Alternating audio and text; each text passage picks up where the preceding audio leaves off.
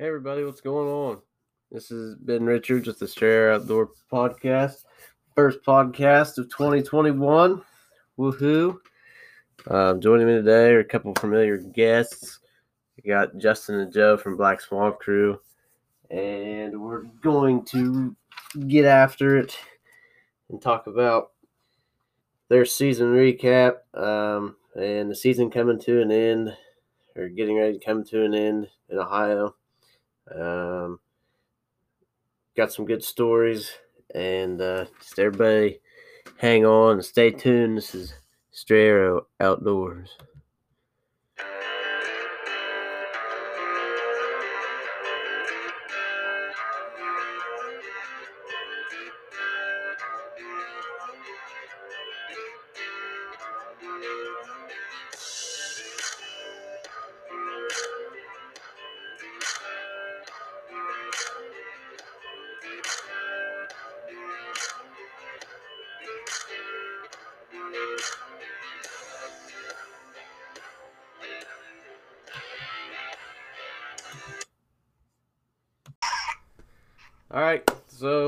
Me here again on this fine January evening are two of the regulars, Justin and Joe from Black Swamp Crew.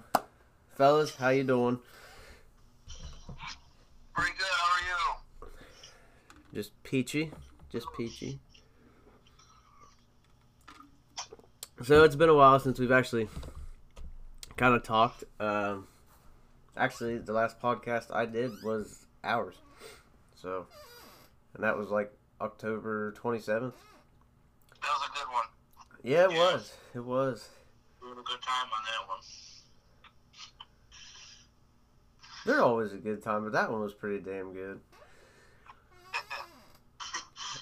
Um, so let's let's start off 2021 here at Stray Arrow Outdoors and Black Swamp Crew with this. Let's just knock this one right out of the park. Let's do it. And yeah. All right, so Justin, if you want to start, um, of course, for everybody that doesn't know, these guys hunt in Ohio, as well as myself primarily, and we still have like another month left of deer season. So if everybody else is feeling the same, our patience is wearing thin. Oh yeah. it's getting bad. But um, let's start off, Justin, with you. Get us up to date with you to right now, and then Joe will will go with you afterwards. All right. Well, uh, I was uh, down in uh, a different part of Ohio for the earlier part of the season. I just recently moved. But uh, before I left, I hunted hunted as much as I could. Um, the last deer I actually seen was down there while hunting. I was actually uh, relieving myself in the morning, and as uh, as I stood up, I just seen a whitetail run over the ridge, and that was the last deer I've seen while hunting. Um, I moved up here. Um, moving's always rough, man.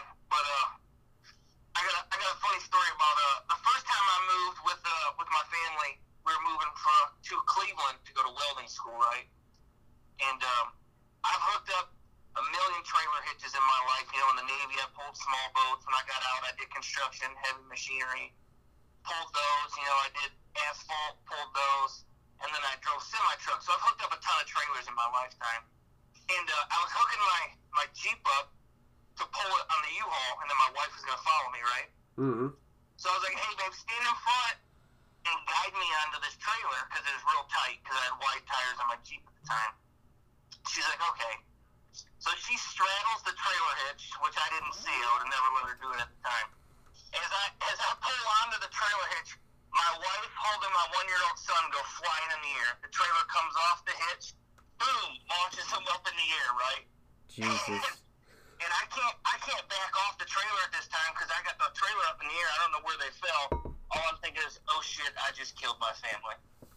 And uh, so my wife my wife sticks her head up and she starts crying. My son's crying, and I'm like, oh shit, all right, they're all right.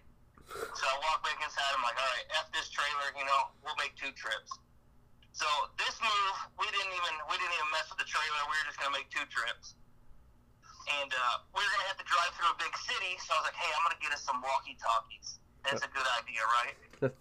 well, my son's four, so we left at like 4:30, 5:30 in the morning. He was sleeping. Like at 10 minutes into the trip, I hear, "Hey, Dad!" I'm like, "Oh shit!" You know, he got a hold of that thing.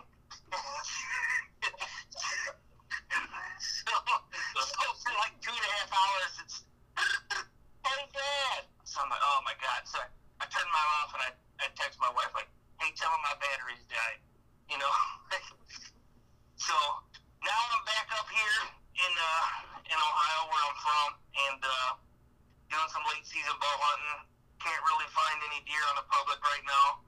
There's been three gun seasons now, and uh, usually it's real tough hunting this time of year on the public land, but we're gonna try to find them. We're gonna keep grinding. I'm gonna set some trail cameras out now that muzzle muzzle loader season's over, and I should pretty much have the wisdom myself. Usually, not many people hunt past muzzle loader, so we'll see how it goes. Right on. Um, yeah, piss on the whole moving thing. That's no fun. I don't care who you Oh, are. yeah. I don't. I don't care who you are. Like, I hope next time my wife and I move, it's our last time, but I highly doubt it. So, you never really realize how much shit you have until you pack it all up and move it. Either. Oh yeah, and I move like the Clampetts. Halfway through it, I'll get so pissed. I'll just be standing at the back of the U-Haul just throwing it. you know?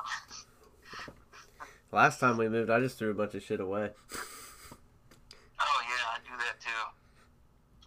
But uh, yeah, that sounds pretty uh, entertaining. Um, everybody have a good holiday, Christmas, New Year's. Everybody have a good one. Yeah. Sorry, sorry, I didn't ask right off the rip, but uh, that's good. Good to know. Um, okay, Joe, what's been going on with you, bud? Uh, all right. Well, um, I really have since um, end of December. Um, one of the crew guys and I went out uh, that two-day gun season. Uh, I think this year was the 19th and 20th. We went for a little bit one afternoon and uh, saw nothing. But what ended up happening for me during first gun week was um, I took the week off of work and uh, hunted every day.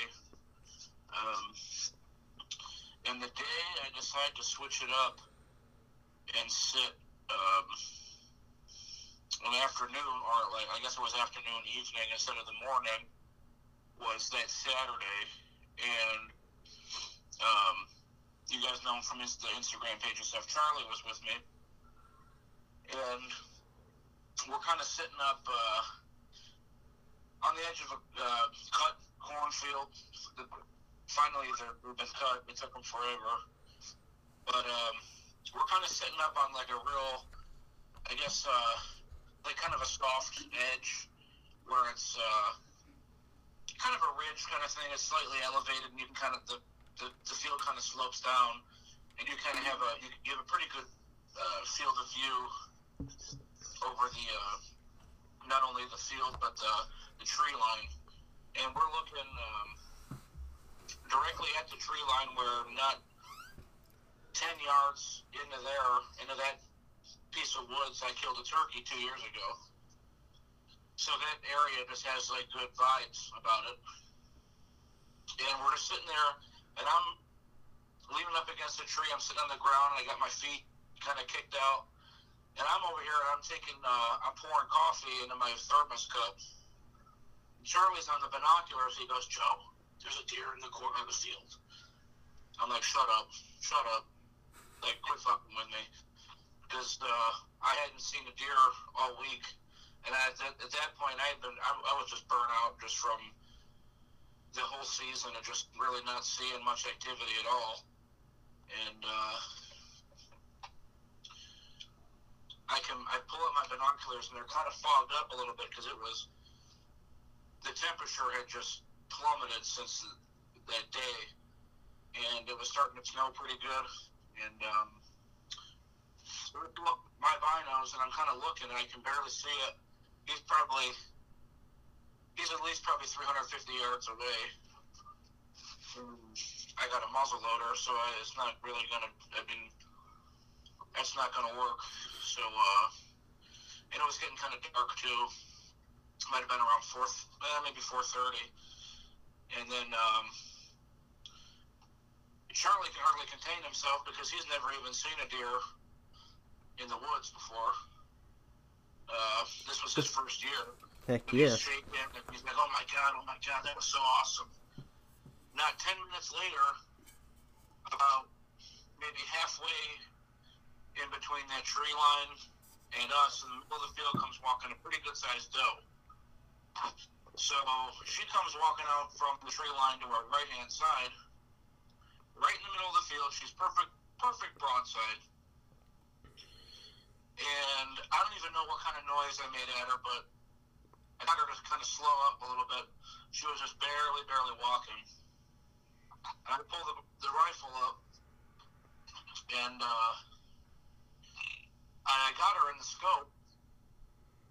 And I don't know, it, it had to be a combination of just nerves and uh, I think just a complete lack of like visibility because it was it was just about end of shooting light. And uh, I pulled the hammer back and I let one go. And we uh, we looked, we cut circles in that field for almost probably a half hour, and we there was no blood or nothing. So my guess is I didn't hit it, but it was exciting. Yeah. So you know, came pretty close. It would have been cool if I would have connected, but whatever. That's why they. That's why they call it hunting. Yeah. That, hey, though, you know, that's at least you got some. Sh- Anytime you get to shoot, I mean, at least you had some excitement. Yeah, You know what I mean? that's for sure. A little Well, adrenaline. know, it's not all. It's not for naught, really. I uh, at least I kind of have a better idea and a little bit more of a confirmation to what Justin and I had suspected is where we were at. So the direction we were facing, uh, I guess we were sitting facing west, and right to the north is a pretty good sized lake, and right on the south uh, kind of shore of that lake, there's a lot of real thick, kind of like sanctuary kind of area, I guess you could call it. Yeah. And we we had it on good authority that they were uh, kind of holed up in there, especially after a week of gun season and then just regular archery season being in since uh, September. So, and that's where they were coming out of and going, seemed to be going back in. So, that's all useful information. Yeah. Future reference. Absolutely. Yeah, that was an interesting day, though. Another uh, quick funny story about that day was so we were on the way into our spot. Uh, we were still driving on the main road, and there's a spot where you can kind of look. There's a couple spots where you can kind of look, um, like on the shoreline of this lake and it's like some real heavy, like kind of like shale rock and that kind of thing. Mm-hmm. And I believe I think I I was driving, and I see this thing on the shore of the of the lake. I just see like this this object. I'm thinking I drive past it, and I'm doing probably doing like sixty. I drive past it, I'm like, I'll be damned if that wasn't a deer. So I turn around, go back up the main road, turn around again to be facing the right way, and I, I pull my truck and put my uh, off to the side and put my flashers on. And before I can, I'm like, because I'm losing my mind. I said, "There's a deer standing right there. He doesn't even he doesn't even see us." I told Charlie, I was like, "I'm about to jump in this water and swim to that bastard." Like I, I was, oh my god, there's a deer there. Charlie's standing in like kind of, uh, kind of like sitting in my window, like looking over the roof of the truck with the binos. He looks at me dead in the face. He goes, "You're not going to be happy about this." I go, "What? what what's wrong?" He's like, "It's a huge rock."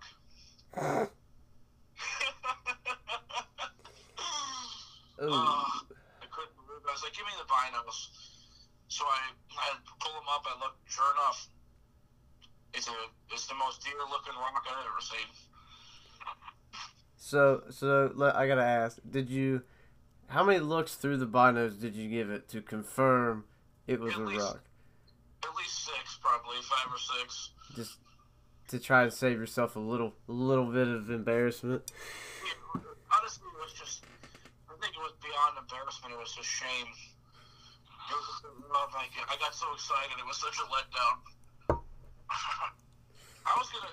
I mean, I was. I had half a mind to just to lean the rifle on the guardrail and just shoot him right from the road. It wouldn't like. I, I was. I was like, oh my god, he's right there. He doesn't even see us.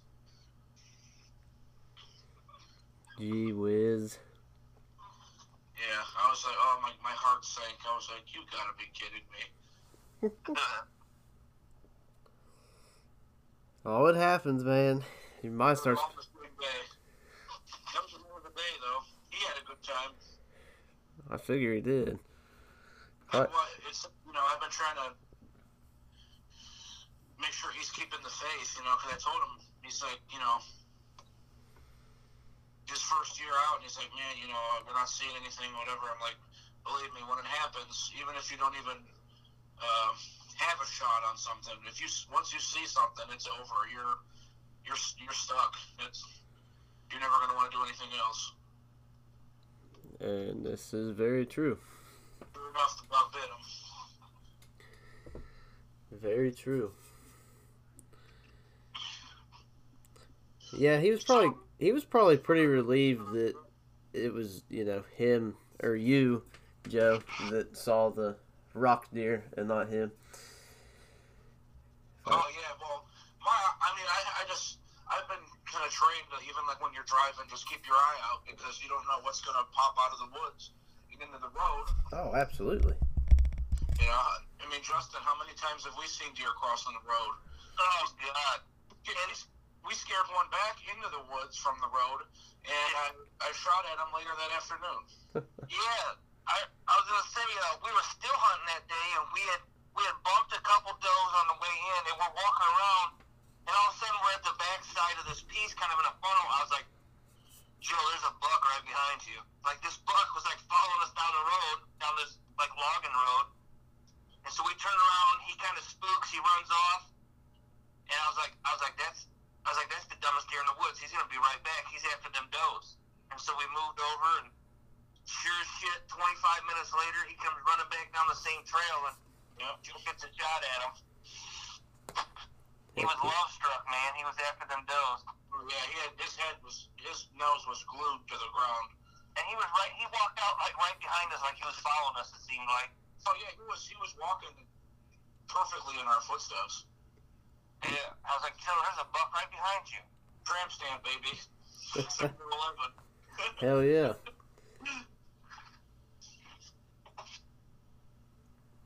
This has been a rough year for me. I've never seen so much deer sign and not seen deer. I don't know what's going on, but uh, It's kind of the same problem we came across. yeah. I mean, I've, I've never hunted down where I was at before, but I mean, I'm finding scrapes as big as car hoods, like two or three of them next to each other. Yeah. Big rubs. You know, I'm driving around, I'm seeing deer everywhere. Then I get in the woods, I don't see a thing. Exactly. This frustrating. And then now, uh, now where I'm at is where I kind of grew up hunting, so I kind of know this place pretty good. I also know there ain't a lot of deer here, but um, I, I know it real well, so I'm excited to kind of get after it these next next couple years and stuff. But uh, I'll tell you about uh, there's a place over here where it's kind of like a forestry project, I guess. Like every every so many years, they they burn it Yeah. and uh, they burn the they burn the ground and they kind of let, let like a like a thicket grow. hmm And then sometimes they'll plant pine trees and so like right in this area, there's like really old pine trees, you know, really tall. There's nothing on the ground; it's bare. So you never you never see deer there. But right next to it, they planted new pine trees, and so they're like six to eight feet tall. So I was like, I'm gonna go right there. I've seen deer there in the past. It's real thick. I know they bed there. So I start heading that way this year.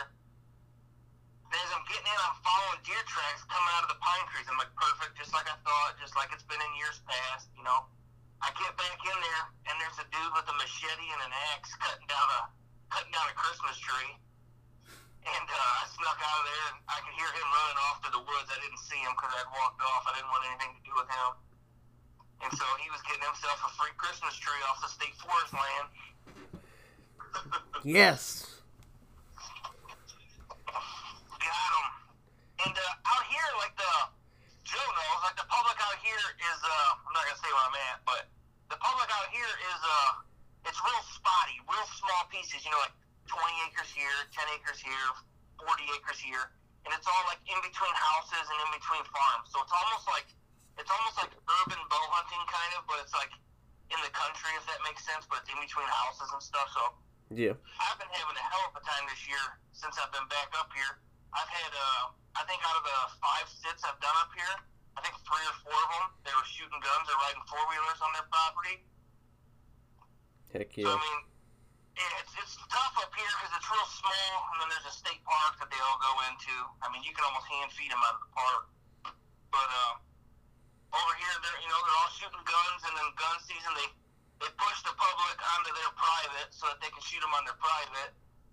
So it, it gets a lot of pressure up here, and uh, the Second Amendment's a big thing over here, so they're Right. always firing them off. Hmm. Running into that trouble a lot lately, but it is what it is. I've, I've killed deer here in the past, so I'm excited. Right place at the right time, my man. Yeah, that's all it is.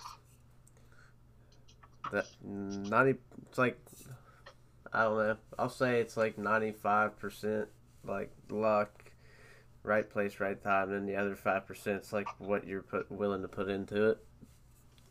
Oh yeah, it's all it's all luck. You can have a feeder out and never kill a deer, you know. They're wild. Exactly. Well, you've been having some good luck. Let's hear about you and all these trail cam pictures and big old bucks you got wandering around over by you. Well, you see, I got all these pictures and stuff, but I don't have you know any results. So, um, I don't know. Let's see. So, the highlight of 2020 was me killing the doe on my grandparents' property that I hadn't hunted in like four years. That was that was pretty sweet. Um, but other than that, so I can't remember if I last time we talked if I told you about the absolute giant that came within 15 yards of me and I couldn't draw my bow back because of the lanyard on my harness. Did I tell you about that? Oh my god. Okay, so this would have been like this was November 1st. that was a Sunday, I think. It was right there. It was either like the last day of October or the first day of November. It was a Sunday morning, and it was windier than hell. So, but I was like, well, you can't kill him sitting at the house. So I packed my shit up.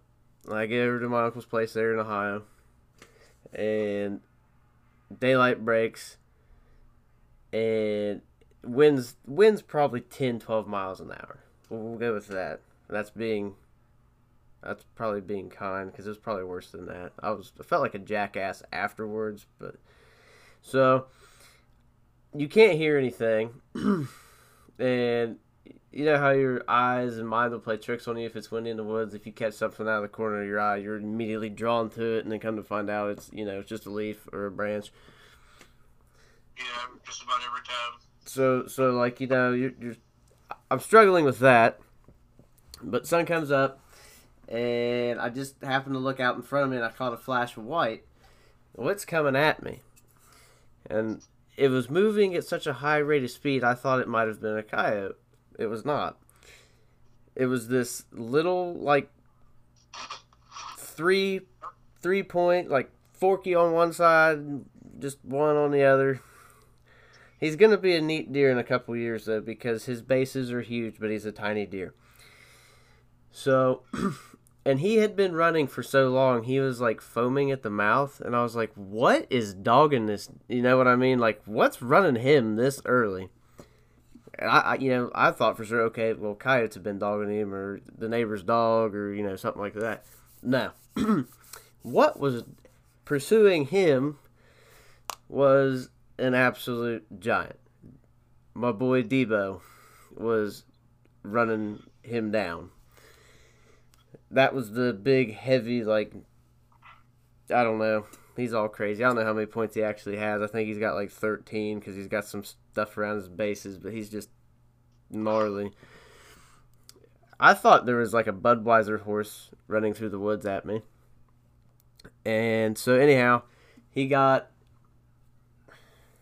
I went ahead and got ready. Like, you know, I was like, okay, I'm playing this scenario out in my mind. I'm like, okay, he's to be in this shooting lane. Like, in in five seconds, he's to be right here.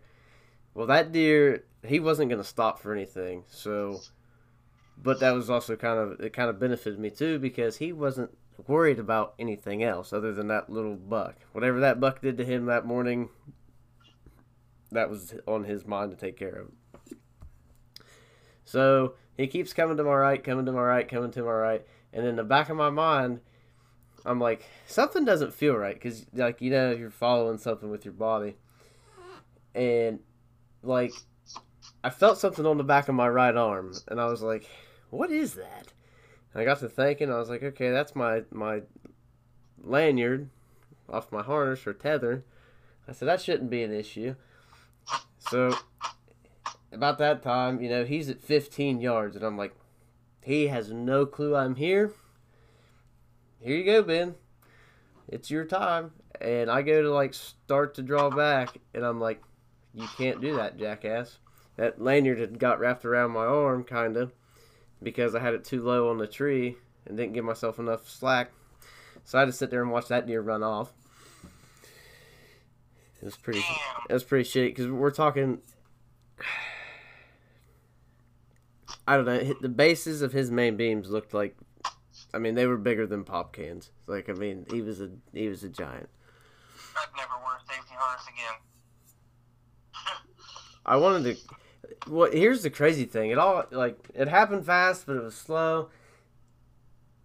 It didn't bother me that I didn't get a chance to shoot him because he didn't know I was there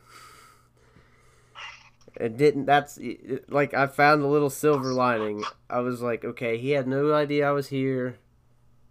There's a chance i'll see him again. So fast forward to the next weekend. That following weekend was crazy. I mean the rut activity was great. Of course it always is that time you know that that time frame in november. Um, i played cat and mouse with another big buck um, every time I would see him in the morning, he was like 300 yards diagonal from me on a different little like wood patch. So I thought, well, I got a climber. I'll just hang it over there after work, like the following Friday. And I said, I'll hunt it that morning, see what happens. Sure enough, I'm in there that morning. That buck is across from me from where I had originally like originally saw him out of another tree stand. He's walking underneath my tree stand. Um, and then I don't know. So then the Ohio gun season came in. Um, I think I went the last like that Saturday and Sunday. I went. I never even saw a deer. Like, never saw a tail. Nothing. Um. So then I kind of let I kind of let things settle down because I'm pretty sure the surrounding properties they get pushed pretty hard. Um, oh, yours probably got pushed hard too if it only went two days. I bet you they pushed it. Oh, I guarantee it. Cause like even when I was like there, So I hunted Saturday morning, Saturday afternoon, and Sunday morning and Sunday afternoon. Um, I've probably heard more gunshots on neighboring properties than you know. Like I was just like, what the hell? Because to this point in time, I was the only person that hunted that piece of property I have access to in Ohio. Like nobody else had hunted it, and it kind of surprised me that I wasn't seeing any deer. But so let that go. Um, I took a little detour and went with a buddy of mine that bought a piece of property in uh, Syracuse, Ohio. I don't know if you guys know where that's at. It's kind of like No. you ever heard of Gallipolis? Where? Gallipolis No. or Pomeroy? No. Okay, well, that, that's some Southern Ohio stuff there. Must little railroad towns or something. Yeah, kinda, I guess. Nothing. I'm trying to think what would even be remotely close. Nothing really. So anyhow, he bought a piece of property down there, and uh, I went and hunted it for an evening. Um, never saw anything. So and then fast forward to okay, the week of Christmas. That's when I started getting those crazy trail cam videos of those of those bucks working those scrapes, dude. Um, That's crazy that late in the year. Maybe there's a fawn that came in or something. okay, so I'm telling you, there's there's a stand on that property that I hunt, and I I know it's I don't know this sounds weird or what, but like each stand or each part of that like farm I hunt has its own like deer, if you will. Like some of them are the same, I'm sure, but there's a section. I swear to God, in that far corner where all the doe bedding is, I bet you there are eight does that are only like a year and a half. Oh man. I put money on it. So, because all rifle season, like you guys, or like how you guys were talking about seeing all this sign and no deer, that, you know, those two days, that was me. I even still hunted. I got down on the ground and was like working my way through places where you normally would see deer, but no deer. But like you said, Justin, you know, scrapes the size of car hoods. Yeah. So we go. let's see. So I got the video of the the the first video of the buck working that scrape. So I go hunt.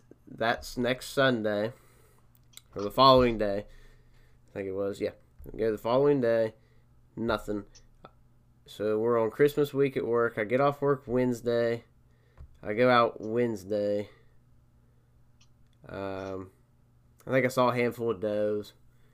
Some really big does too. Like I'm talking like does big enough that if I were to shoot one and I called my uncle and he brought the side by side back to like load it up, it's probably almost more than me and him can handle to throw in the back. Like these are some old deer that have probably been around for ten years. Like old.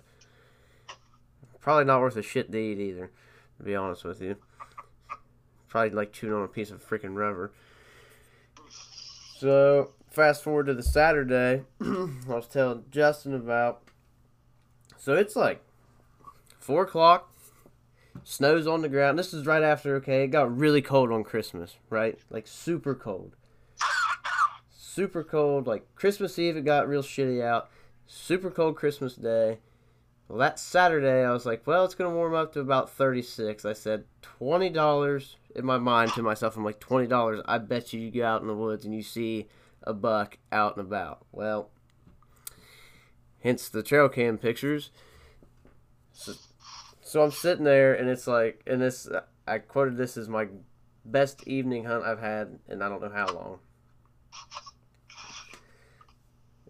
Uh, two does show up and then this little weird looking I don't know what he is. I don't know if he's a, just a little forky or if he's a five point or what he is. His nickname forever to me though after this will be prick. So um it's actually he's the deer in the video headbutting the other deer, or not headbutting him, but like jabbing him in the ass. And that scrape video. Yeah, that little bastard. so he shows up. Then that unicorn buck shows up. And I'm like, sweet. I haven't seen that unicorn buck since summertime. If he comes over here, I'm going to shoot him. And like five seconds later, here comes that big 10 point, and I'm like, oh my god, piss on the unicorn buck. I want that one. And then it just turned into a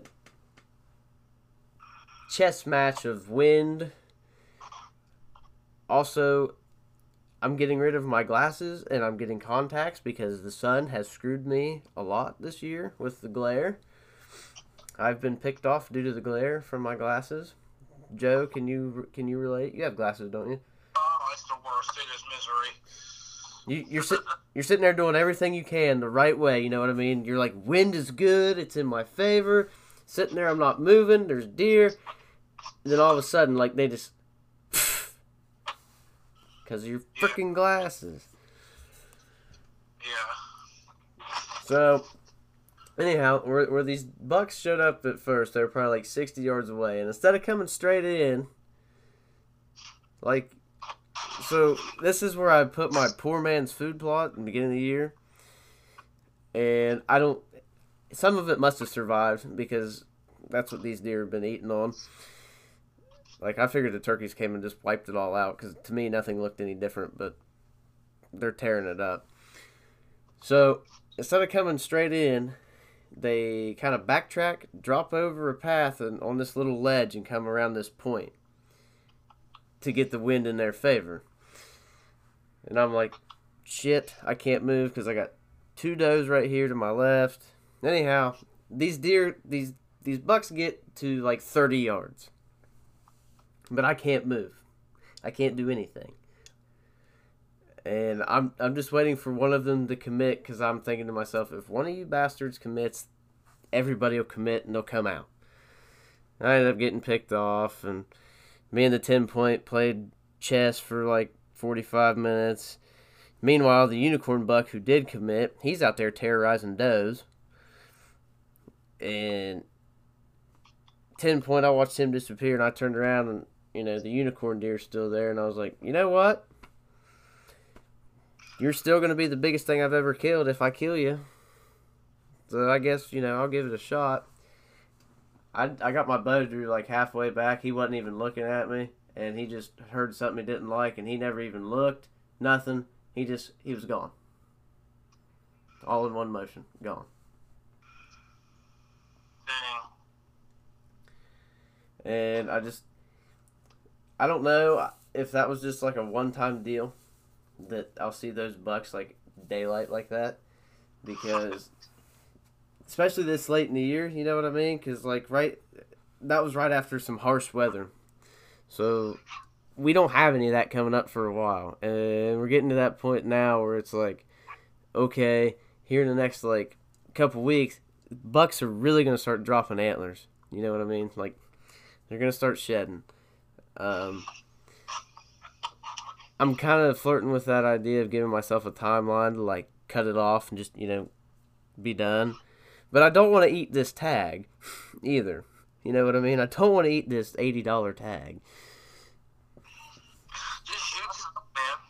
Believe me, I, I don't want to eat my thirty dollar tag, but yeah. Uh, plus, it don't help my situation that I kind of uh, I put myself in a bit of a uh, quandary by selling my bow, Mm-hmm. and uh, if I get into another bow by the end of the season, that's uh, you know, it's just ain't gonna happen. Well, that that happens. Did you? So you want like a new bow, or like you you just? Yeah, well, I, I just kind of. I've been shooting. Uh, I know you're a Hoyt guy. I've been shooting the uh, the Helix. I bought it Right. when it came in years ago, I think now. And I gotta be honest, that bow. I mean, that bow is super fast and it's super quiet, and it, it hits really hard. And I did. Mine was only pulling like 16 change. like 60, maybe there was 60 pound limbs, but it was maybe pulling 63, 64 or something. Mm-hmm. And um, I honestly, the more I shot that bow, the less I liked it. Huh. And it just, I, there's a certain things I didn't love about it.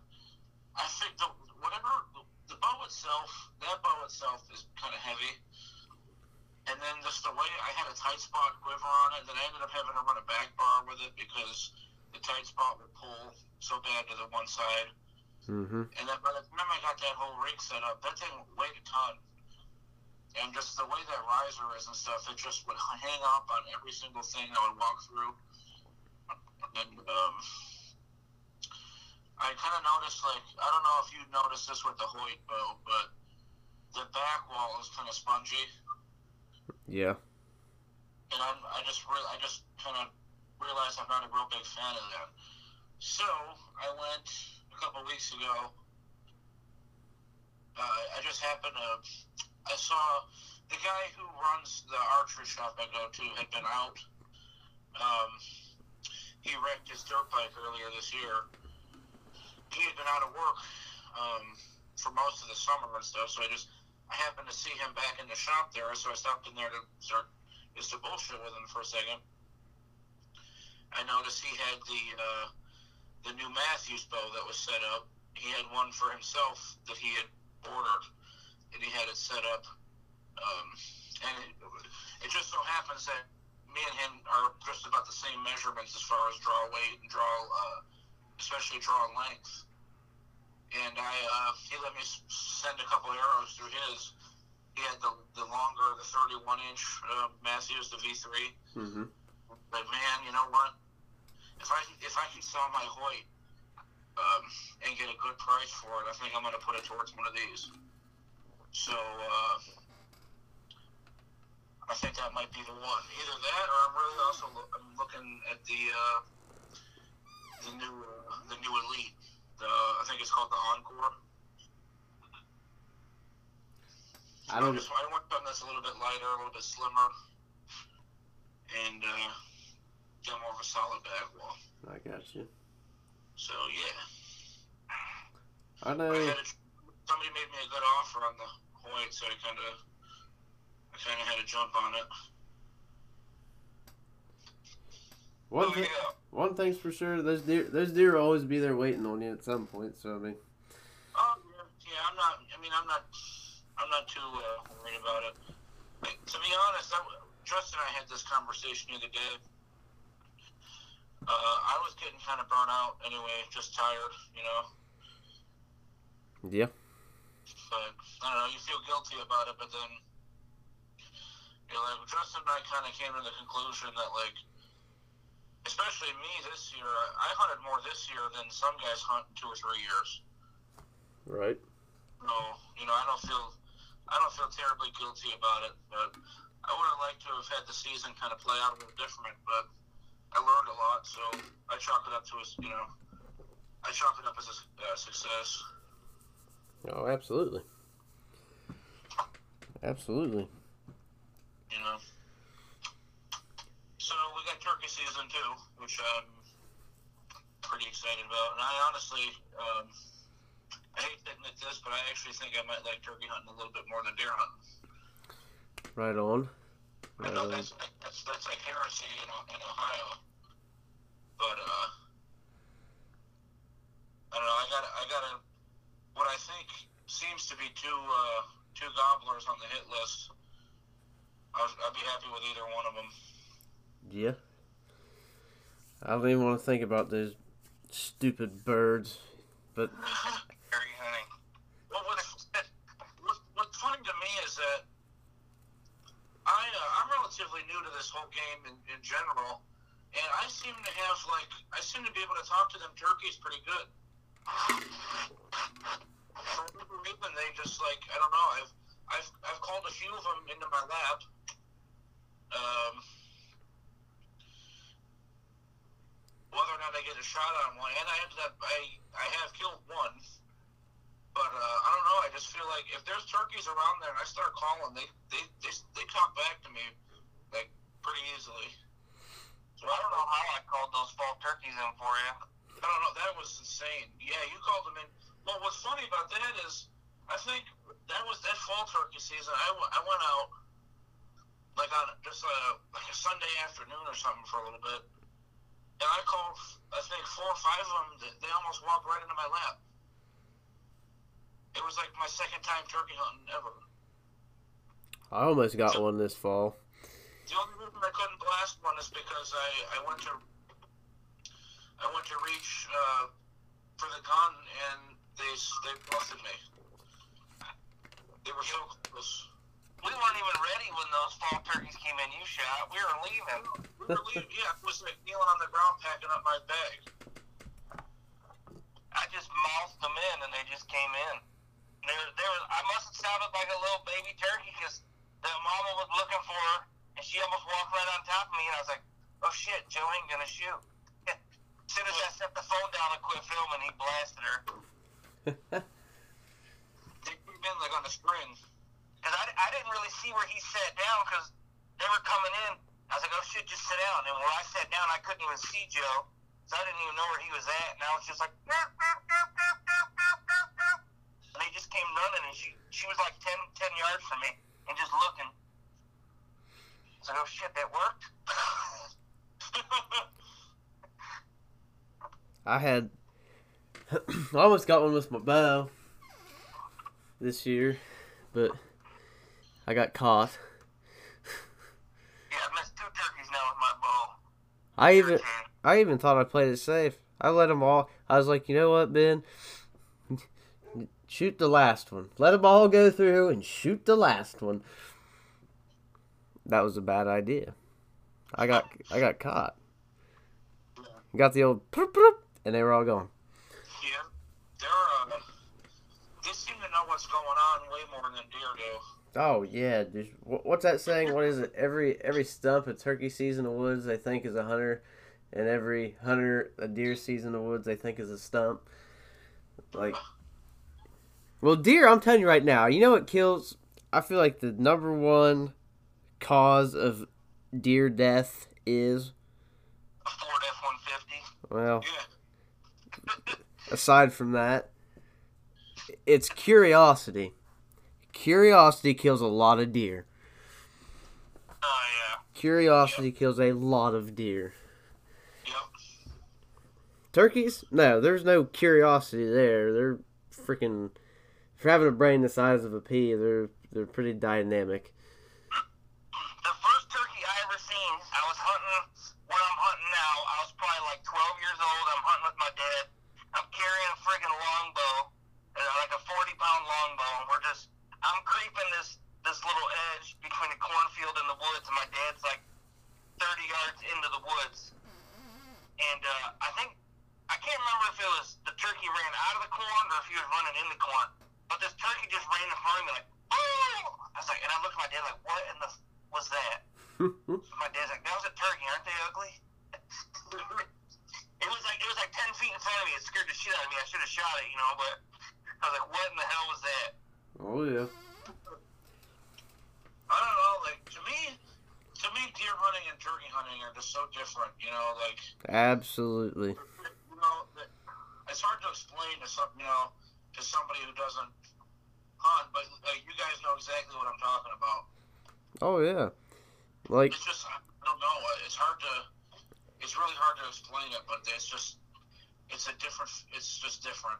I I think the best I've ever heard like someone put it is a guy I actually met this year just because this year like I, I I've turkey hunted before but I never got into it like I got into it this year so I was at a local sports shop and I was looking at some turkey calls and me and this guy got to shooting shit or whatever and um is the way he described it to me he goes every turkey that I've killed or called in to me is a trophy no matter how big.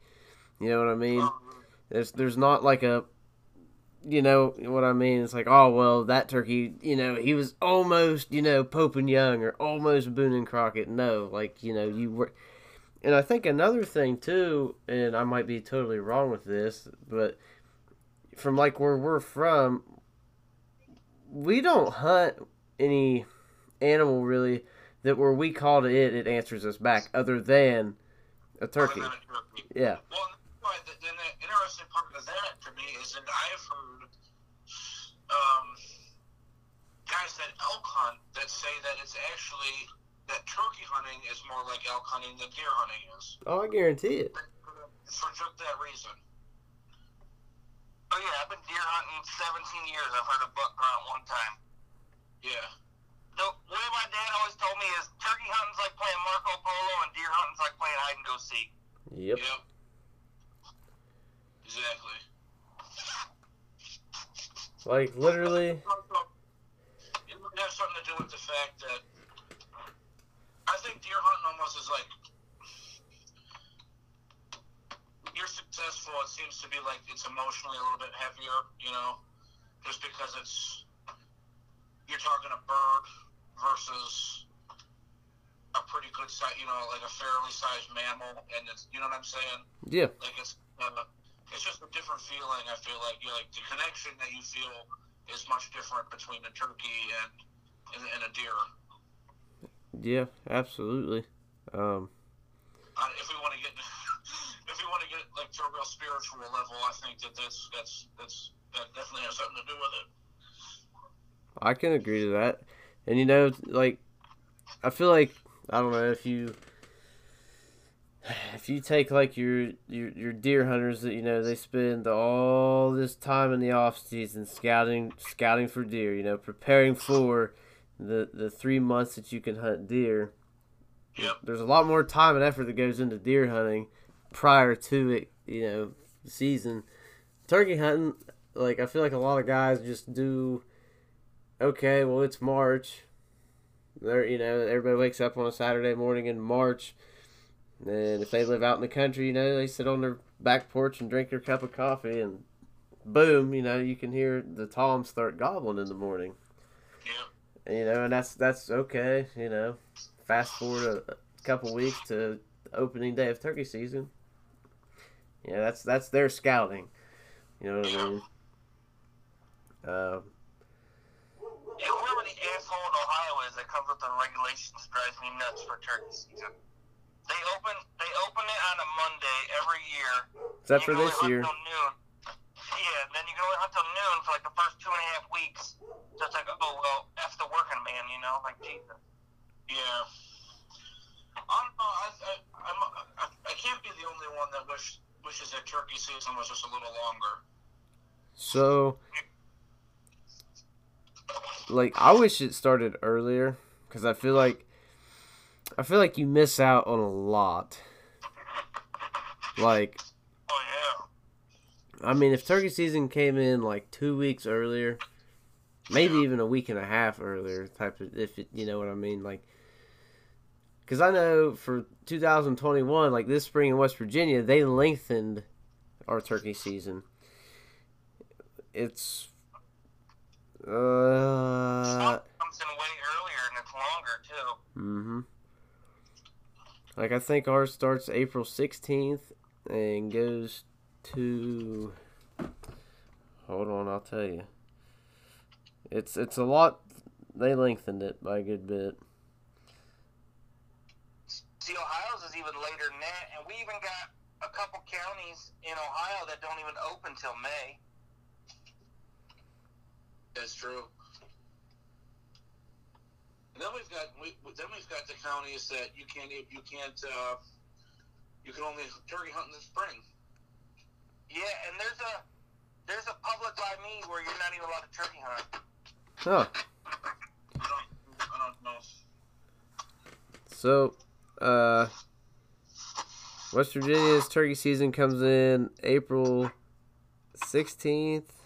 Hold on. I'll tell you, Ohio's. I got that app right now on my phone. Comes in April 19th and ends May 23rd.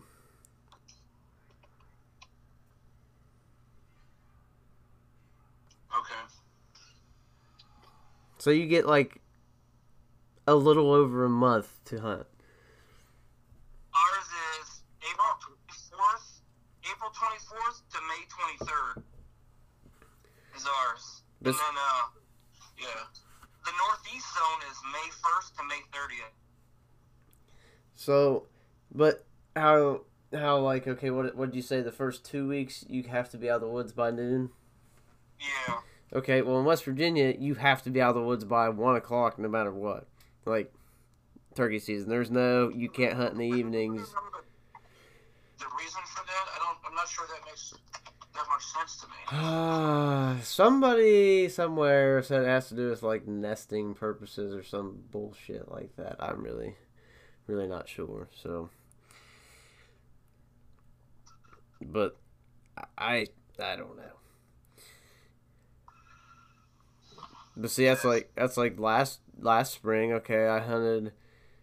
I I actually couldn't buy an out of state license to go hunt in Ohio for like ever to the last weekend of turkey season. So I only got to hunt over there two days, Right. and that was the closest I've ever came to killing a bird was those two days. But like, okay, so fast forward like this year, I know exactly where I'm going. The opening day or the first day I can turkey hunt, I know exactly where I'm going to be, exactly where I'm going to sit, and I hope to God it happens because from the mistakes I learned this past spring. Yeah, I've, pretty much got my plan of attack already already hashed out. See, where I'm at, turkeys are super rare. It's like the, the worst. Well, where I'm at is the worst place in Ohio for deer and turkey, but especially turkey. But there's one area where there's there's quite a bit of turkey, and everybody that turkey hunt knows it. So you got to get there real early. And last year I had, or two years ago, I had some some birds roosted. Last year, whenever I had some birds roosted, I went in opening morning, and there was like there was like four trucks already there before me, and I was there like an hour and a half before sunrise.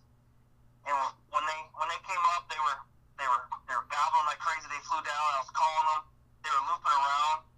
And uh, where I'm where I hunt, it's real small pieces. You can access it on any side. So I didn't even know there was a dude over there. Turkey's walking over there. Boom. And uh, I thought it was a kid. He, he said he rolled it. He didn't even kill the turkey. I don't know what happened, but I was like, man, there goes that. Hmm. So obviously, talking about turkey hunting, the only thing I'm missing now is is the tool, the gun, because like I said, literally, apparently, nobody around here has, you know, a Winchester 20 gauge turkey gun in stock. I'm about ready to call Winchester and just see if they'll like send it to a freaking a dealership. They will. Yeah, I bet you they would. The only thing is, though, I'd hate to do that and then not like the thing. You know what I mean? Like hold it and be like, yeah, I don't. You know what I mean? But, Yeah. I'm probably gonna use a bow again this year. I don't know why I do that to myself. Yeah. I, I'm really not that sure about that either. I don't know. My, my my goal for this turkey season too is to like okay, get my two spring gobblers in West Virginia, and then run over to Ohio. I'm just I'm gonna try and like burn myself out on turkey hunting like this spring. Like just go. If I don't have any prior obligations to my wife and my in-laws like a vacation wise there's a pretty strong possibility i might take like the first week off Yeah, there you go. I, I'll probably end up taking a little time off this this year. Turkey hunt. I've got a whole scheme already thought up in my uh in my head. It'll it'll probably crash and burn, but at least I gotta try it and see if it works. See, I'll probably go to her grandparents' place there in West Virginia, and I'll probably run into the bear this spring, and I'll probably get mauled. That's what'll happen to me this time around. I'll be like, You ever, ah, see, you ever see bears on the Ohio side? no, dude. Like, fun fact, I looked that up one time. Ohio has an estimated bear population of like less than a hundred. So I don't really know what you would do if you came across one. I don't know. They're always spotting them over there by Cleveland. I've never seen one, but I'm not sure. It- Yeah, I, I got the worst luck. We went to New Mexico every year as a kid. They always see bears. I never seen them. And then uh, my grandma lived in Massachusetts. She says she gets like four bears every day in her yard. We were there for like two weeks, never saw a bear. I even caught a pike in the neighbor's pond and hung in a tree trying to see a bear when I was a kid. I still couldn't see one. Huh. Man, this is terrible. So I've never seen one. I've lived in West Virginia my whole life, and I've I've never seen one. Um, of course, I I don't know. I I think now they're more common now than they were like 20 years ago, especially where where I'm from. Um, I think I think West Virginia is going to have to do some. Um, they're going to have to either like allow baiting of some sort, or they're going to have to have like a spring season for black bear here too, as opposed to some big bears that surprised me is New Jersey. yeah, dude, yeah. Like I didn't know New Jersey had bears. Well, yeah. It, wasn't it New Jersey? Was it New York State or New Jersey that uh, they were trying to they were trying to outlaw bear hunting? I don't know. I think it was Jersey. I heard a bunch of- I heard a, a whole to do about all that. I think it was Jersey Yeah, because they're killing like 400 pound black bears in New Jersey. That's, big, that's a big black bear. Yeah. that's a big animal in general. Like especially with teeth and claws like that. Yeah, that's I that's a, that's a rather large animal. I'm on its menu if it wants me to be. Like, shit. I don't know, but uh, so so if, other than turkey season, like, you know, we're getting into that like transition period. So, obviously, after you know, bow season's over with, you guys shed hunt a good bit. Or. I hear you. Uh, Um, sometimes I do, but I mean, I don't. I don't see enough deer in the public to really justify it. waste my time. Yeah. Right. I shed here a long time ago.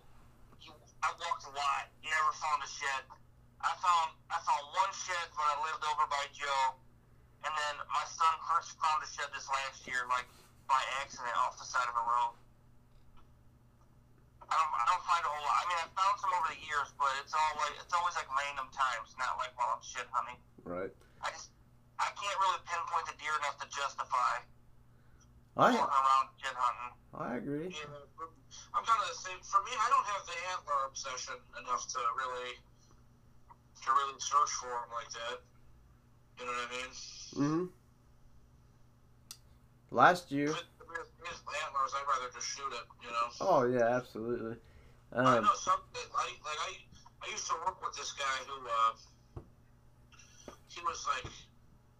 He was obsessed with shed hunting. Like, we had a couple deer that would hang out on our uh, company property, and he. Uh, they, so two of the bucks were absolute just units, and uh, actually the one ended up dying last year, last spring, I think.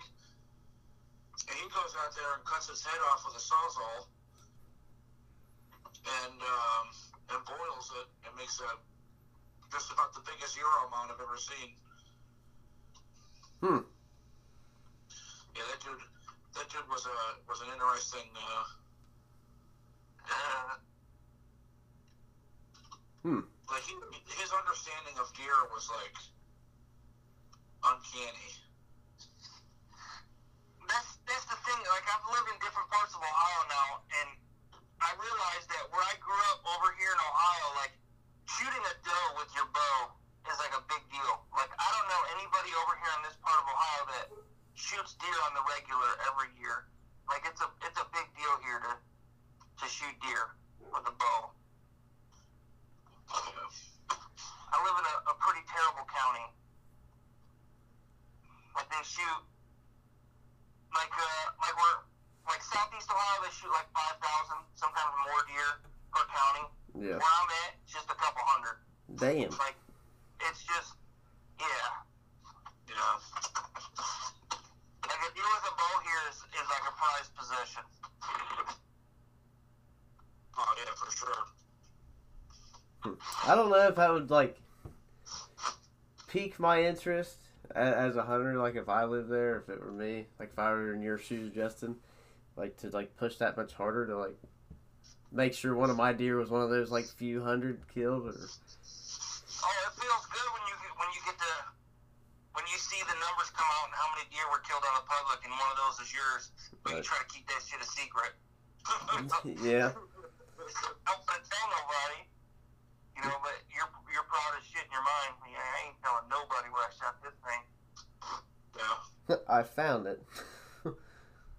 I Shot it. What do you what do you what do you mean? it was here. It was here when I moved here. It was already here. yeah. But all right, so you guys aren't into the shed hunting thing. Do you guys do any like fishing in between now and and, and spring turkey season? Actually, actually, can we hold that thought for like two minutes? Yep. Two minutes. I gotta take a short break. I apologize, gentlemen. I will be right back. And we're back. So, anyhow, we were just talking about the differences in compound bows, and we're, we're talking about like Mathews versus Hoyt versus whatever. So, anyhow, back to the uh, that I one thing I've noticed about my Hoyt. See, I'm not a big guy. I'm like six foot, like 170 pounds. Okay, I'm not a big guy. My my that Hoyt I bought, like there's guys that are bigger than me that I work with and hunt that say that bow is heavy. And I, I got the Carbon RX3, and I think it only weighs like altogether it's supposed to only weigh like six pounds, like with everything on it, but it feels pretty heavy. I don't. Oh yeah. Well, I know that's what. So you're shooting which one? The RX Three. Yeah, RX3 Turbo or whatever the hell it is. Yeah. So now you're saying that that carbon bow was heavy. Imagine. What wasn't that Helix supposed to be an aluminum bow? What's that? Wasn't the Helix supposed to be all aluminum? Helix is solid aluminum. So that thing is like an, like carrying an, an, an anvil around. That's crazy. Oh, it's and you. I mean, you see pictures of that riser. It's just Mm-hmm. it's just a big solid trunk, and it's um, it, it's that, that bow shot really nice. That bow was dead quiet, no zero hand shock. That that that thing would like you you know those big uh, those big foam block targets like the outdoor range has the, the big layered foam targets. Yeah. Something like gigantic. Oh, that thing at 60 pounds, that would bury um, that would bury an arrow two thirds into one of those targets. Oh yeah. Oh, Um, they were they were screaming out of there. They, I'm waiting for Justin to give us his pitch on Elite.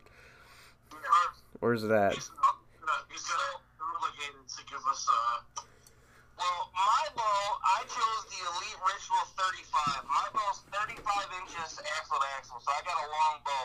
But I knew in my mind, I know myself, I don't like sights. So I've already ripped all that shit off this year. I'm shooting fingers instinctive on my compound. So I, I wanted that longer axle to axle because I know myself. I'm not an aimer. You know, I've been shooting instinctive for, you know, 20 freaking years. So when I shoot a sight, it's almost awkward to me. yeah. So, so I was like, I'm just gonna shoot it. Most of the time, I shoot traditional. But I'm like, I'm gonna shoot instinctive, you know, with a compound, you know. And uh, I think bow weight is all relative to how you hunt. Like, some people don't notice how heavy their bow is because they walk 200 yards with a sling on to their tree stand and hanging on a hook. You know, other people like like me, I realize my bow feels like I'm carrying the hammer of Thor because I got six six. I carry six arrows. They're almost 600 grains each. I have a camera on my stabilizer. I got 11 inch heavy stabilizer. And then I had a decoy strapped to, to the front of it, and I was walking around, you know, holding it up, doing like a hammer curl as I walk through the woods in case I bump a deer because it's so flat here and so so open in some parts. You know, I'm holding it up, and I get to the, I'm like, God damn, my biceps cramping. You know, like I gotta light this bad boy up. So I came home, I ripped all that stuff off. I, you know, I think it like I still hunt a lot. I walk around a lot, so I'm holding my bow up a lot. So like a heavy bow to me, you know, is different than a heavy bow to someone that sits in a tree stand and doesn't still hunt, doesn't walk around with it. You know, they take their arrows off their bow. But I can't really do all that stuff. You know, I, I walk around with my arrows on my bow. I, I have a camera on my bow. I had a decoy on my bow. You know, I shoot a real heavy arrow. Now I just made my arrows even heavier. I'm shooting. Uh, I got a hundred grain insert with a 150 grain broadhead, five inch feathers, and uh, I mean it shoots sweet. So you're you're on a brass insert. Yeah. No, I think it's copper. I think it's copper or bright. I don't know one of them. Okay. Yeah, I was cause I was kicking around the idea of trying to set up like that out, um, just to see. I don't know how they and stuff, and then if I like it, I'll hunt with it. I honestly don't notice a difference when I'm shooting. It didn't really add a whole lot of drop to my arrow. But uh, I think though, because if you if you think about it, like the extra weight is pulling that arrow versus yeah, I want it for if I hit a shoulder, I'm gonna hopefully blow through it. yeah. And I'm shooting a Winslow Woodsman out of a compound, which I don't know if that's been done. That's kind of a traditional broadhead, but it's a it's a big beefy looking thing. That's what about that that broad had never been shot. Yeah. Those things are just made for penetration.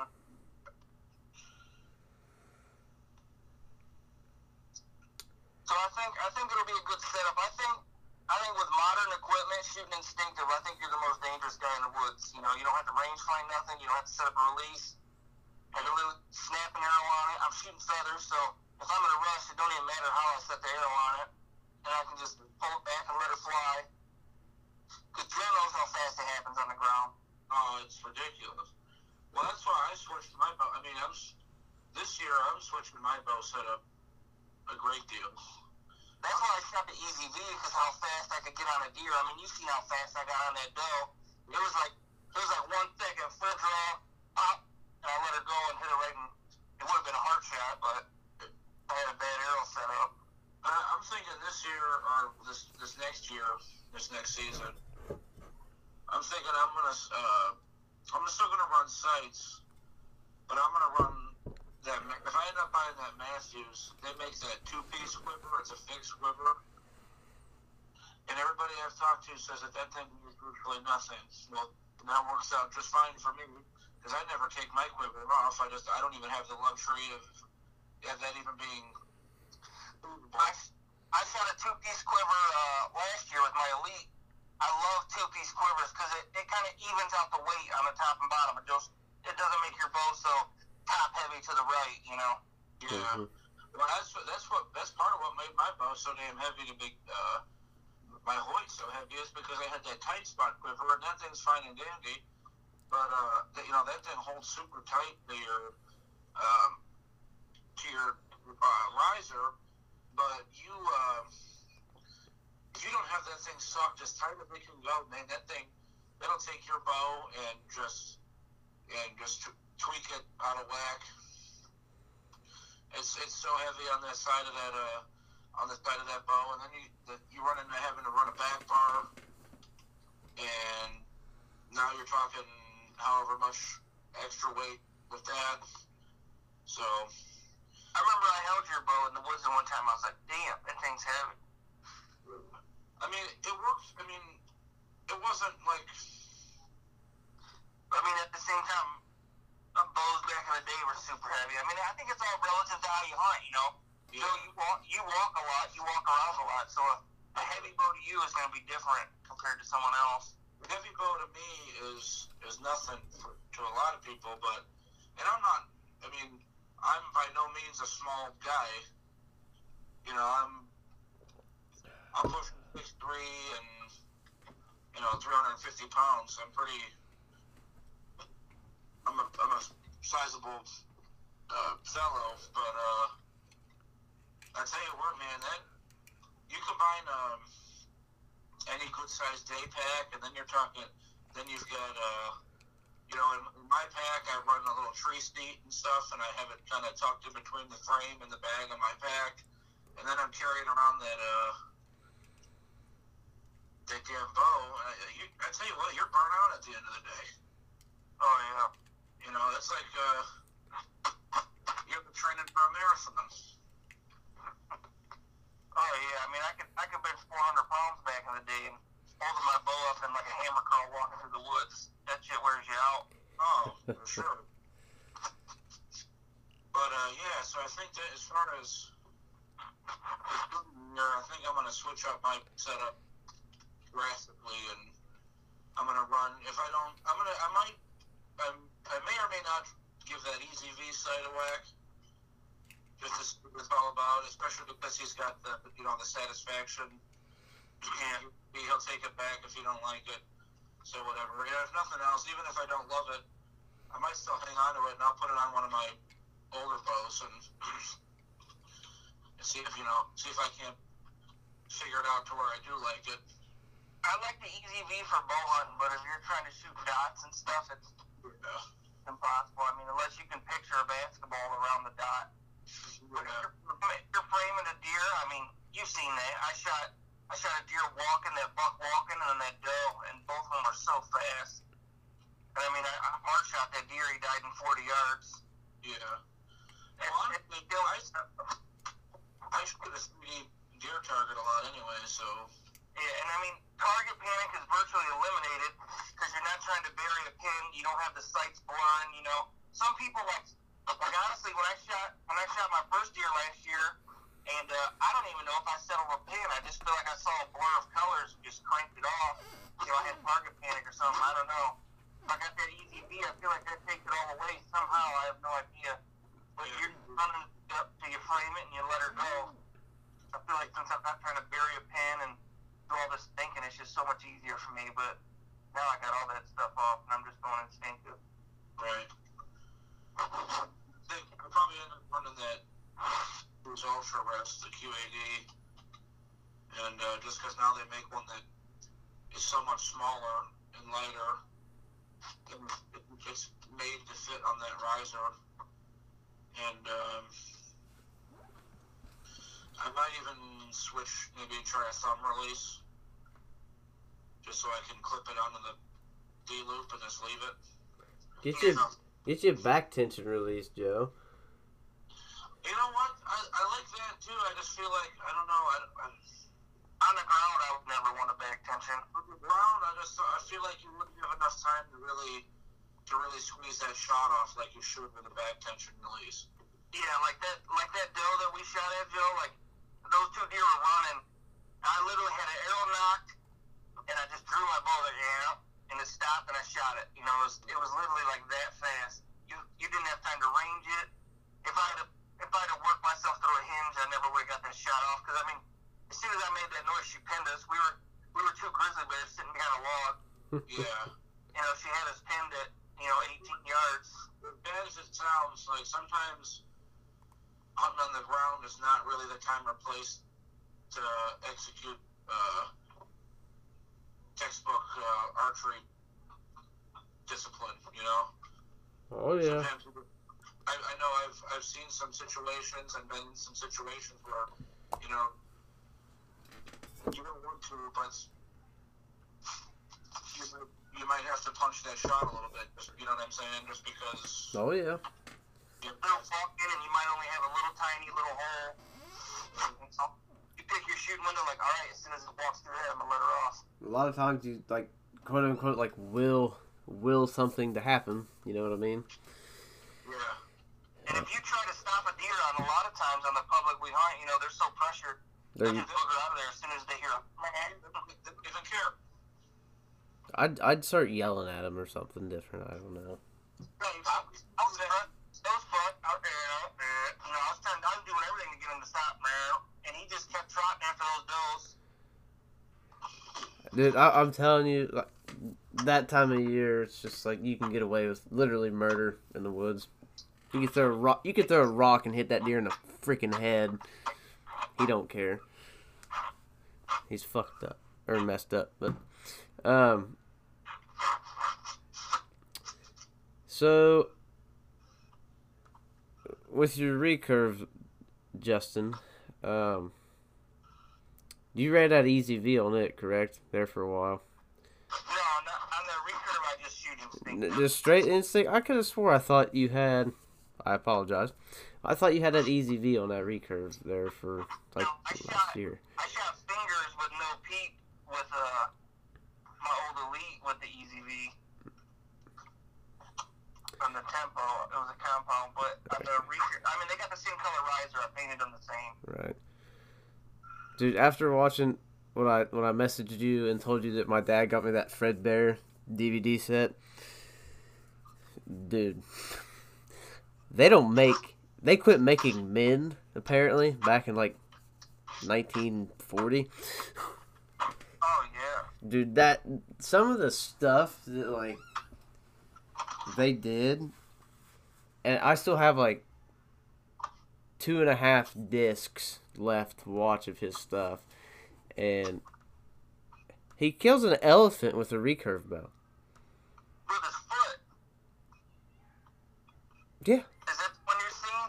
He shoots an. I don't know if that's the one you got on video, but uh, he shoots an elephant with like a 150 pound recurve with his feet. He no, lays down on his back and then shoots it with his feet. I don't know if that was it or not. No, it no, it wasn't. It was not. Yeah, it's like a it's like a famous thing Fred did. He held it up with his foot. His, he pulled his bow with his foot, and he used two hands to pull his bow back, and he shot it. That's oh god. It's insane. I remember seeing um, he did one. I think it was the, when he did the polar bear hunt on a snowmobile. Oh yeah. That was pretty awesome. That's that's on there. Um, I I mean it's so crazy. We could do a whole podcast about this like another time.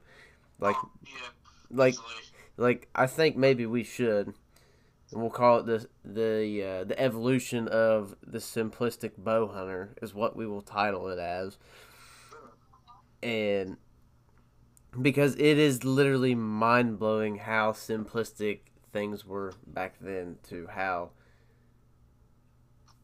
complicated everything is like today. Oh, every time I see a recurve, I want to throw my compounds out. I just love recurves and longbows so much, and I mean it's in my blood. Like my granddad lost his eye shooting a recurve. Like he was shooting a tournament way back in the day, and he was stringing his bow without a stringer, and his fingers were cold. He thought the string was on there. He turned it to look at it. It smacked him in the eye, and he lost his eye. Damn. And recurves go way back to me. Like my dad grew up hunting North Texas and hunting in New Mexico, running up the mountains with recurves, and I learned on a recurve. Hunted with it for years. Shot my first deer with a recurve. I think So I mean, it's, it's in my blood. I get, I, I love it, but at the same time, I'm, I get so sick because over here, you don't, you might only get one opportunity a year, and for a couple years there, you know, I'd see deer at like 40 yards, and I'm like, God dang, you know, I can't shoot that with a recurve. And sometimes I'd even try, but and uh, it's just impossible. So I was like, man, I gotta get a compound. So like, you watch some of those old Fred Bear videos. Like, there was this one him and his buddy were like they went hunting in PA on this farm. They scouted around. They literally built a blind the same day, brushed it in. His buddy shot a deer with with a with a Fred Bear recurve at like 45, 45 yards back in the day in like the sixties, dude. I mean, it just and it. I, I Oh don't yeah, I don't get it, man. And it's so. You know who had it the worst back then? Was the camera guy carrying around that like 500 pound like crank camera on his shoulders, oh, like like from the from the movie King Kong, like Curse of Skull Island or whatever it is. Like that guy has that video camera, like just rolling. That's who has it rough. Had a quote. He said, uh, 50 yards is inside, anything inside 50 yards is bow range. Nowadays, if you shot a 50 yard shot, these dudes on Instagram would eat you alive. Like, you're, you're unethical. Like, well, you're a supposed hero that you post seven times a year on his birthday and all his super sweet quotes. Yeah. yeah. 50 yards, you know. And you're gonna you're gonna tear me apart for taking a 27 yard shot. Yeah. Well, there's guys that'll let you up for taking a 50 yard shot with a compound. Oh Those are yeah. It's like, oh, well, you know, we can't all hunt on Daddy's farm. You know, some of us have to just like take what we can get, as shitty as that is. There's nothing shitty about it, dude. It's Yeah. like the this is how I look at it. Like I'm not here to impress anybody else. Like piss on you. I'm here for me. We, do it because we love to do it. We're Yeah. Not, you know. Even more importantly than that, we're not here to tell anybody else how they should be doing it. Hey, right on. Like I I think we're, we're all on the same team for, for the most part. Yeah. So like I personally like this year I actually extended my my bow range for me this year to 40 yards was my limit. Prior to this prior to this year if that deer wasn't like if that deer was more than 30 35 yards I'm I'm out. I'm out. Now me, bro, I'm simming it. About that doe I shot at two years ago. Was she, Joe? Like 80, 90 yards? Uh, I don't give a shit what anybody says, man. That deer can't hear the arrow past 45 yards. It's not really going to react. I just, I just enjoy it, man. If I, I don't want to wound deer, obviously, but I mean, I'm, I'm out there for myself. I don't, I don't give a shit what anybody else thinks. You know what I mean? My first deer I ever shot at was with a recurve. I missed it at like 35 yards. It ran out to 70, and I shot again. And my dad looked at me like, "You serious right now? Did you really think you were gonna hit her?" Like, no. I don't know, Dad. I'm 15. I had fun. right?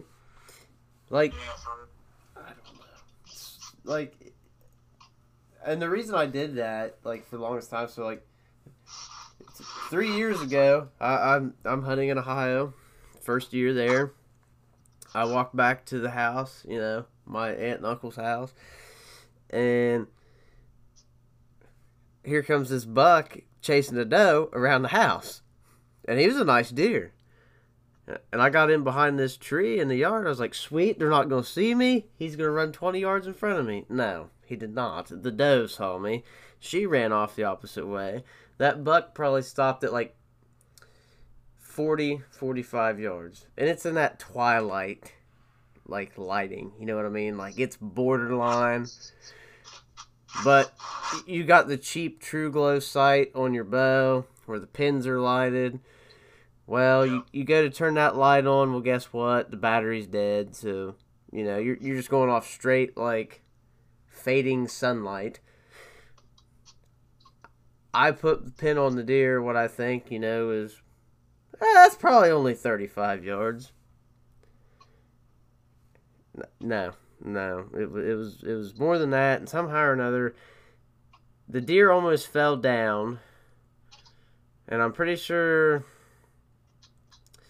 pretty sure the arrow went through his antlers like not like put a hole through his antlers but like passed through them somehow or another it, it was terrible mess i never did find that deer and that's kind of why i think the unicorn deer that i saw last weekend is that deer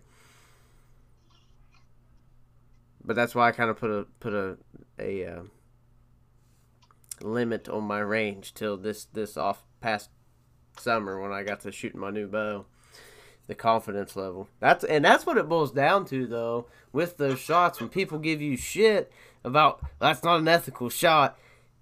If you sit and practice that shot, like it's It- it, and when I say practice, like I'm not sitting out there saying, okay, like I'm gonna shoot.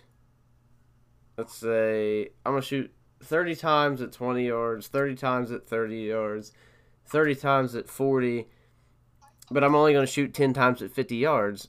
No, no, you you shoot like 30 30 times at 50 yards. You know each each evening. You know what I mean? Right.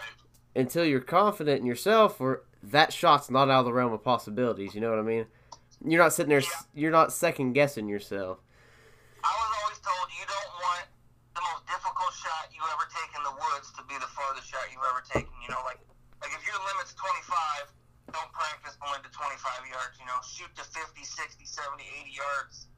That way, you know, 25 yards is you know it's just a chip shot. Yeah. And you, you'd be you'd be surprised how tight you might be able to actually group at 60. Yeah, when I first went from recurve to compound, I shot a playing card at 60 yards, and I was like, "Are you freaking kidding me?" Yeah. You know, like these bows can do that. You know, because I've been shooting recurves and longbows. I was like, this is amazing. Yeah.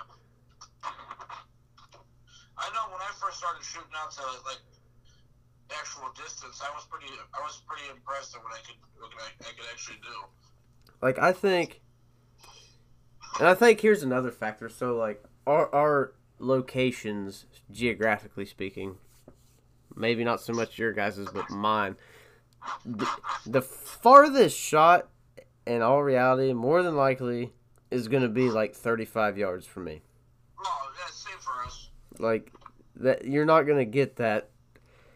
But now, like if I got you know some of my like asshole buddies that I shoot bows with, and somebody wants to you know, hey, closest one to the bull at 50 yards, you know, we'll, we'll put a beer on it or you know some money. I enjoy doing that. I enjoy just shooting my bow in that setting. You know what I mean? Yeah. That that's fun. Yeah, that that on a field edge here, you're not going to get much farther than that either. no. The woods are so thick. There's, Yeah, there's too many variables for the letter X when you're in the woods around here. You know, it's not like we're out west. You you know you might have that 50 yard shot in, the right woods setting. You know what I mean? If you're in some like big open hardwoods, but there's always that like off chances. There's this branch that you just don't see. You know what I mean? Because you got poor eyesight out at 50 yards, and you don't see that minute, skinny little forked branch sticking out over that deer's vitals.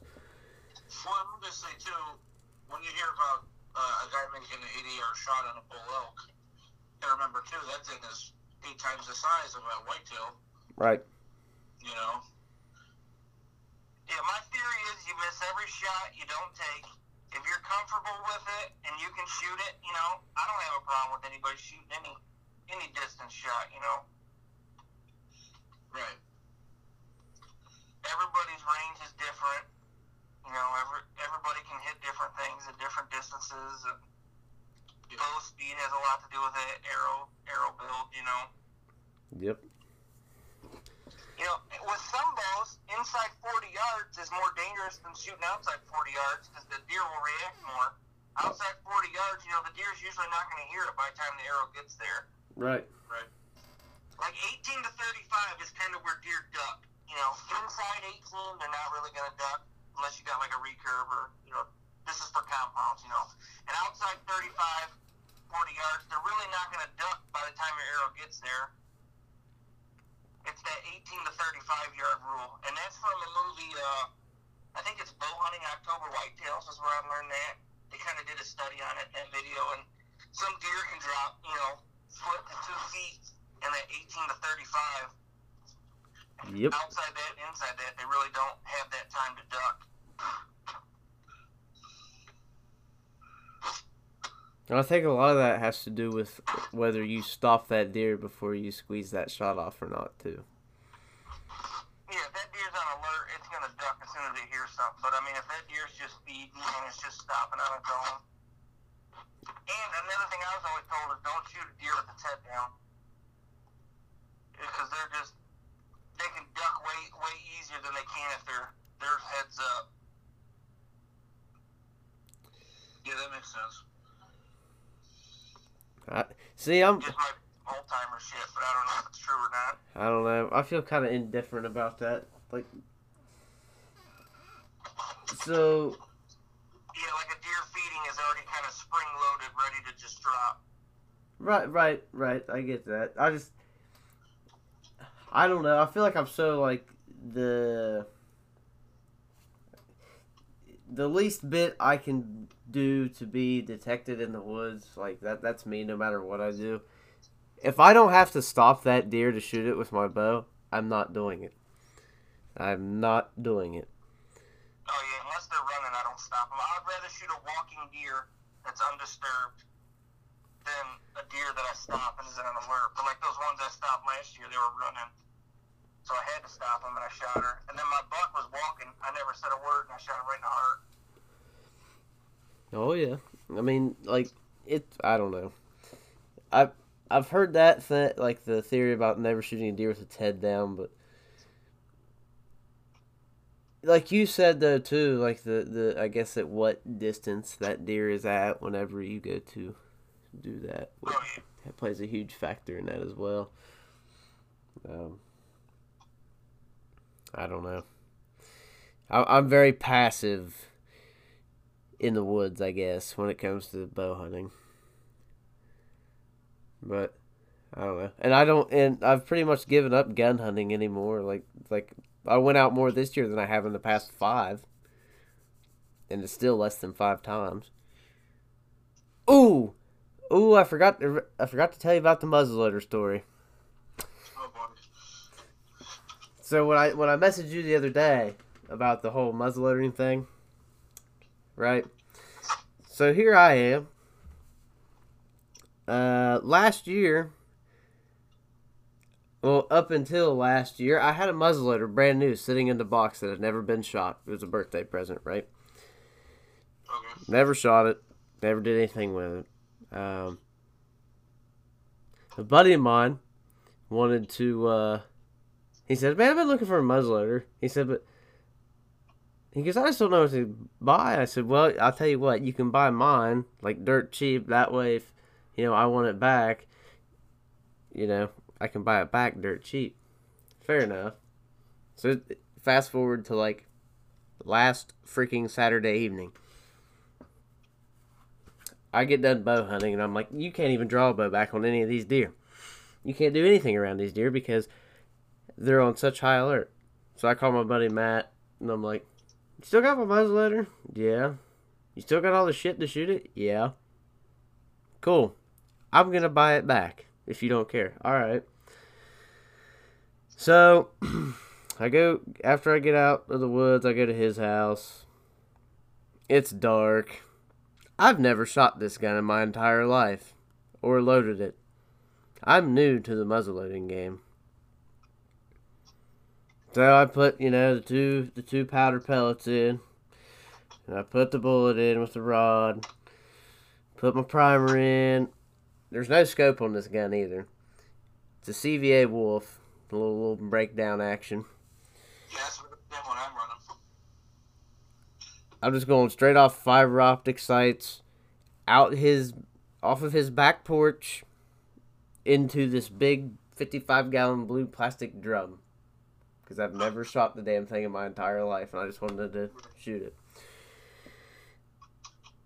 Then I became kind of curious. So I shot it like two more times, and I told him, I said, Look, I got a scope at the house. I'll come over in the morning. So all day Sunday morning, I'm getting stuff for this muzzleloader. I had to go find powder, which was impossible. Thank God I didn't need to go buy like bullets for the damn thing, and I had plenty because I'd have been like SOL. Yeah. I shot that gun Sunday morning 14 times to sight it in. And here I am, being a jackass the whole time. You know, I get it where I want it, whatever. And I'm like, I go hunt, I have some does come in Sunday evening, but I'm like, I'm not here for that. Not yet. I still got all week. And then I thought to myself for a minute, and I said, hold on, I don't have all week. I got online, checked the regulations again, and I was like, I have till Tuesday. So I spent all this time and money and effort to hunt one day. One day. I'm pissed. I'm actually thoroughly pissed. Yeah. So now you're ready for next year. Yes, sir. I still gotta unload it. How far did you uh, shoot it out to? 100 yards or something? Nah, I put it like two inches high at 50. Okay. That's what I did. Um, I think to the it was hitting an inch high at 100, and I couldn't believe how that thing was grouping. no, they're stupid accurate, man. They're ridiculous accurate. I think I might become one of those like quote unquote douches that goes straight bow and straight muzzleloader for everything from now on. I, honestly, that's kind of hard to burn, so I don't, I don't really have a, I got plenty of guns, and I got nothing besides the muzzleloader that's legal. Yeah, Ohio. I got a bunch of guns. I don't even gun hunt anymore. I mean, I just I just love guns. Yeah. You know. see, like you guys Guys, being. I'm gonna have to wrap it up. I'm about to roll out of here. All right, Justin. I'm I'm sorry to keep you keep you over, Oh, but you're good. we um, can do it again, man. anytime, brother. Anytime. You just let me know when. Sounds good. We'll do a recap after the season's over for sure. Oh yeah. I got a lot of bow hunting left to do. I think we all do. I, I I think I do. I don't know if I have the patience, but I'm still gonna try. So I don't have a bow. That's my problem. Let's get a spear, brother. One small issue. yeah. Ah, Well, Joe, are you are you are you heading out too? You done? Uh, yeah. All right. All right, guys. Well, thank you for being on here this evening. Good catching up. That's not- Good catching up. Um, until next time, though.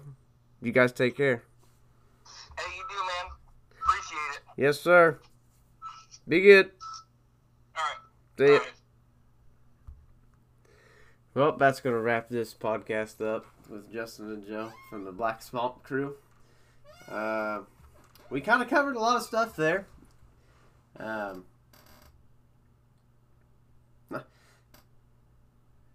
about like all of our podcasts, they kind of start one way and then end another. Is, eh. And that was straight like scripted too. Just letting you guys know, not scripted, but like I had, I had you know plans of a series of order, and uh, we strayed away from that. But that's Stray Arrow Outdoors. But anyhow, so until next time, guys, this has been Richard signing off, saying see y'all later.